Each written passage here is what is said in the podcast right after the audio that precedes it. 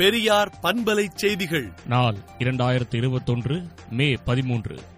Corona தொற்று அலை பேரபாயமாக வீசிக் கொண்டிருக்கும் இந்த காலகட்டத்தில் நமது இயக்கத்தின் பங்களிப்பு இருக்க வேண்டும் என்ற தொண்டர சிந்தனையோடு கடந்த நாற்பது ஆண்டுகளாக சென்னை பெரியார் திடலில் சுற்றுவட்டார மக்களுக்கு நல்ல வகையில் பயன்பட்டு வரும் பெரியார் மணியம்மை மருத்துவமனை தமிழ்நாடு அரசின் மருத்துவம் மக்கள் நல்வாழ்வுத்துறையிடம் ஒப்படைக்கப்படுகிறது என்றும் அமைச்சரும் ஏற்றுக்கொண்டுள்ளார்.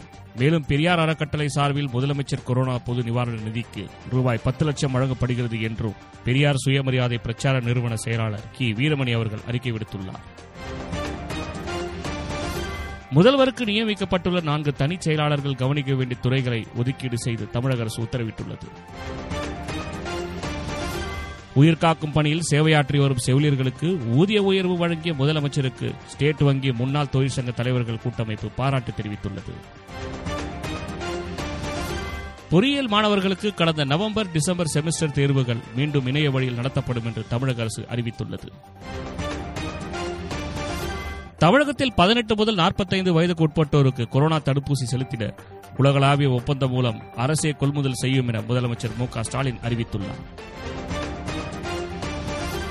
அறிகுறி இல்லாத லேசான மிதமான கொரோனா தொற்றை கபசுர குடிநீர் குணப்படுத்துவது ஆராய்ச்சியில் உறுதியானதால்.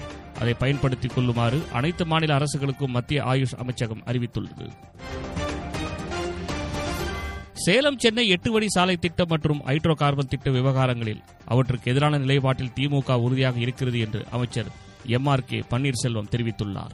விடுதலை நாளேட்டை விடுதலை டாட் இன் இணையதளத்தில் படியுங்கள்.